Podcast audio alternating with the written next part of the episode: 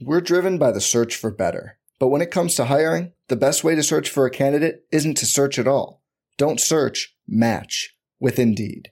Indeed is your matching and hiring platform with over 350 million global monthly visitors, according to Indeed data, and a matching engine that helps you find quality candidates fast. Leveraging over 140 million qualifications and preferences every day, Indeed's matching engine is constantly learning from your preferences.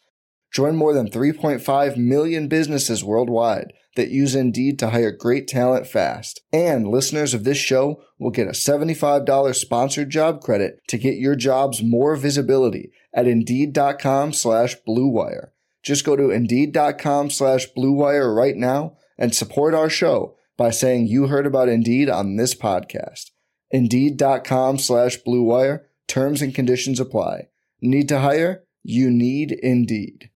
What's going on, everybody? Rob Dauster here for the Field of 60. Today, we are bringing you another episode in our Off the Carousel series, where we will be joined by each and every new head coach to the Division One ranks. There are almost 60 of them. We're going to be rolling these out a couple of days throughout the month of May and the month of June. So make sure that you subscribe to the channel.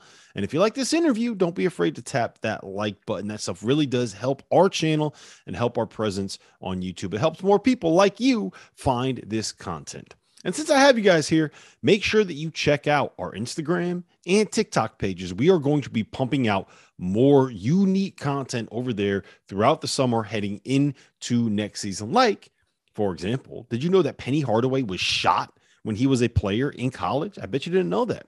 There are more stories like that on those pages. The links are in the description below. So now, without further ado, let's get into another edition of Off the Carousel.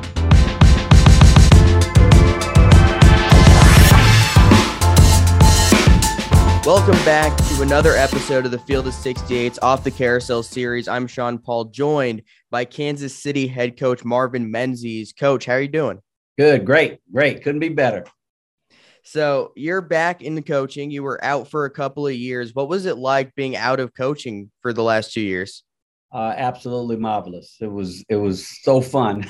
I can't tell you how much fun I had. We, we traveled, my wife and I. We got a bunch of big backed up vacation time in, and took our laptop and worked along the way. But uh, we had the office set up in the Caribbean for most days. Um, mm.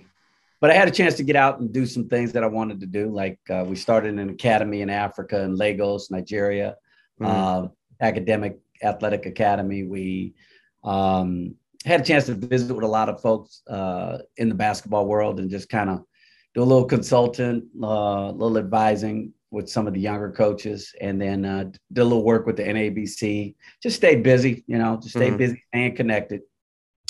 So it, this kind of happened all pretty fast. It seems like Billy Donlon and and the school part ways. You end up being the coach only a few days later. What was that whole process like for you? Well, you know, there's there's every job has its own set of dynamics, right? In terms mm-hmm. of wide open, uh, how fast they filled it, uh, how many candidates they interviewed, that whole deal. So you never can put this transition into a box and say this is mm. what's going to happen. So there were mm. several jobs that I had. I was very selective in my my time out. I just didn't want to get back in to get back in. I wanted mm. to be in a good situation where I had the the alignment that we have here. So when this uh, job opened up, it was very appealing to me. So this is a program that has never been to the NCAA tournament, but you as a coach, you've been to several NCAA tournaments during your days with New Mexico State. How do you get Kansas City back to the or to the NCAA tournament for the first time? Well, similar to what we did before um, mm. when we were at San Diego State with Coach Fisher. When we took over there, we had only won four or five games, mm. I think, that, that first year. Uh, and then we made it to the tournament by winning the uh, the conference tournament the very next year in the Mountain West. And then we went back to the NIT, and then they kind of just have kept it rolling from there.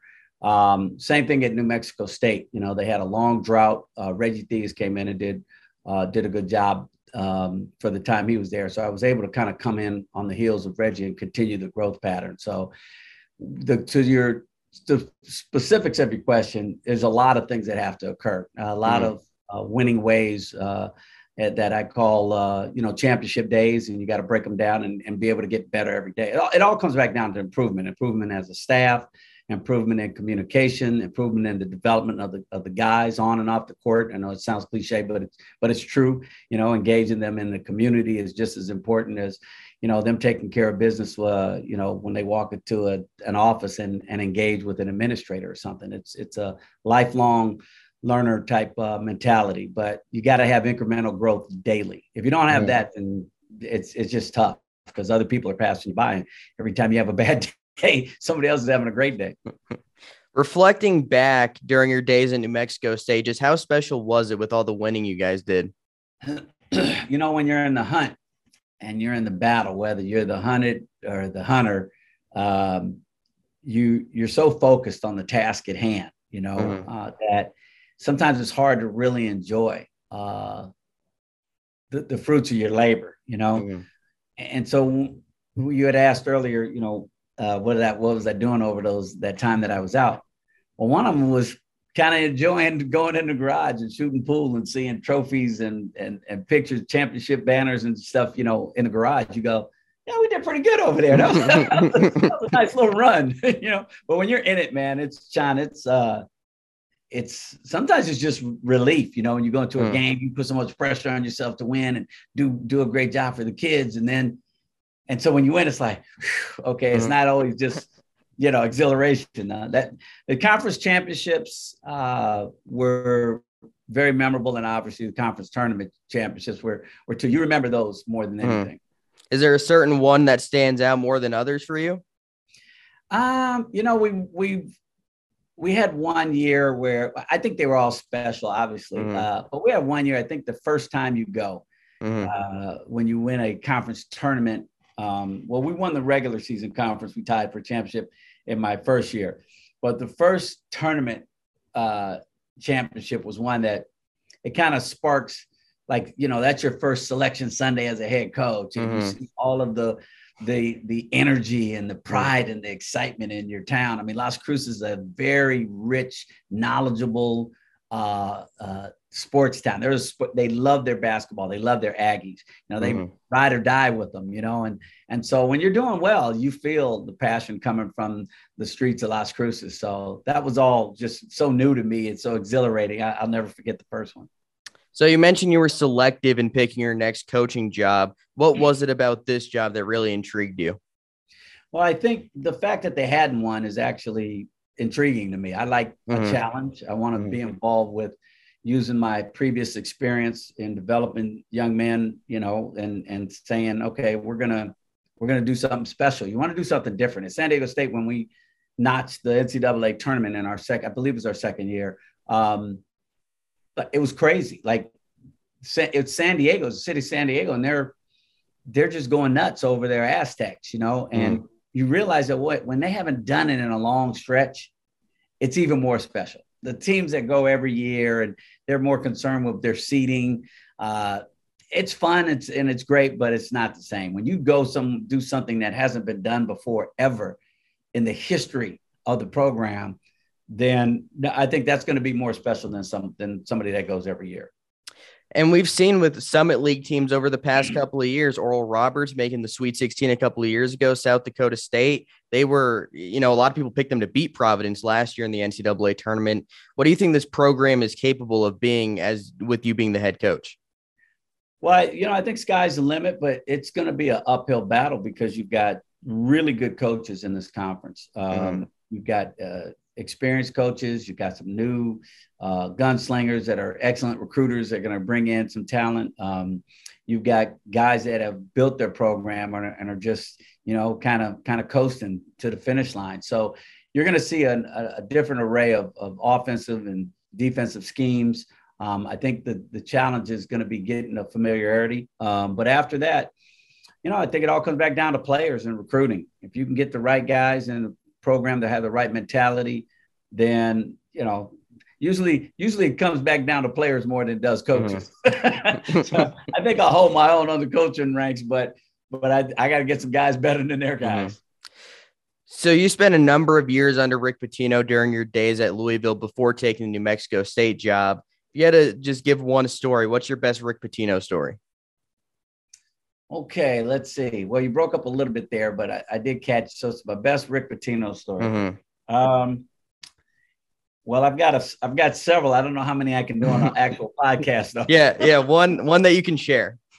Well, let's see. I guess his his ability to to motivate. I think the one story that that is uh, PG is Mhm. is um, the man is first of all he is an incredible coach, an incredible person. Like he's you know he owns his mistakes. He he's he's knowledgeable and prideful and has so much love for his his his staff and his family. Um, he really is one of the few coaches in the in the sport, in my opinion, that preaches family and really actually is like super believes it. You know, Mhm. um, the story I would say was when my wife and I met with Coach on the uh, actual interview. He's like, and he looks at me. and He's like, "Yeah, you're gonna probably gonna drop drop you about 40, 50 pounds." And you know, I'm like, "Going, Coach, you crazy? I got bad knees." I- he's like, "No, you're you're you're gonna lose 40, 50 pounds." And I was like, "All right, let's do it." And uh, he he was honest, man, and we were held accountable.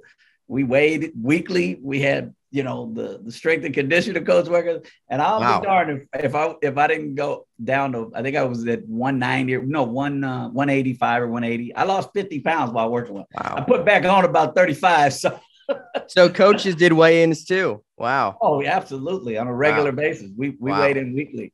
So one day uh, I will tell you one. guy- I won't tell you who the coach is, but one other quick one is he um one of the co- we weigh in in the morning on on Fridays, right? So we Mhm. weigh in, and then one of the coaches, my buddy, he he's starving, right? So he gets to get a bite to eat. Somebody must have seen him at the uh I don't know where we were, Kentucky Fried Chicken or something. it's so when we got to practice that afternoon, goes as soon as he comes in the gym, he says, "Go weigh yourself again." he's like he's like five pounds over his his his weight, so he had to do a little extra running in the morning, but. Oh man, that, The that's a the man's one. loyal. The man's loyal, and is a great, great uh, friend and, and supporter. So um, I was happy to have some time with him. So let's wrap it up here with your best recruiting story that you've done a lot of recruiting over your years as a head coach and as an assistant coach. What's your have to pick one? What's your best recruiting story? Whew, best recruiting story.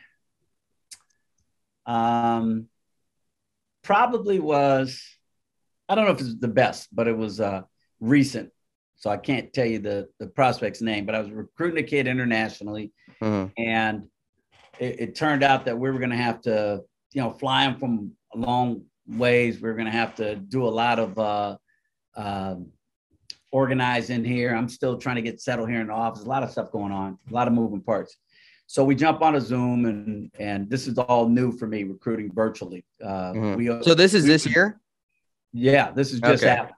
Well, I've I've got others, but this is the one that comes to mind. Okay. So anyway, so we're on the um, we're on the Zoom, and uh, so we're at the very beginning of this deal. Like like this is our first Zoom. I've got both his parents on and and and myself, and we're having the the the interaction.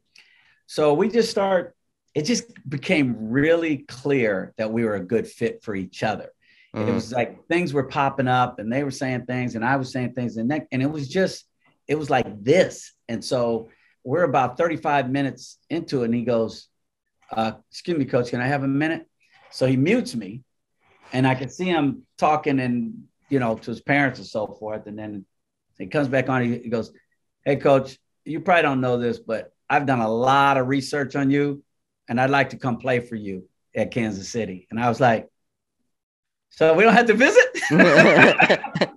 so, so it, it yeah, was that's just- different. Yeah. man. I'm telling you, I've never done a Zoom recruiting meeting. Like it's just, but it's crazy. It's crazy. Like so. Anyway, it was. It, like I said, it was the one that most recent. But I got a commitment on a Zoom call like 30 minutes into the call. Yeah, that's a good one. Yeah. Really bright kid too, and he he said, "Well, coach, I did my research on you." And I was like, "Okay."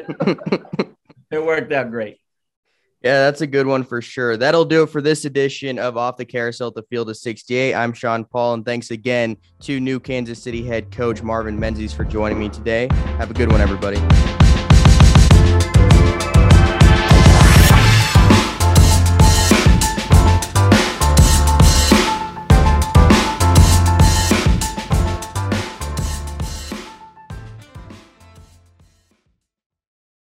For the ones who work hard to ensure their crew can always go the extra mile, and the ones who get in early so everyone can go home on time, there's Grainger, offering professional grade supplies backed by product experts so you can quickly and easily find what you need.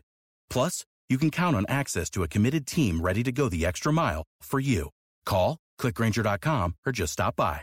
Grainger, for the ones who get it done.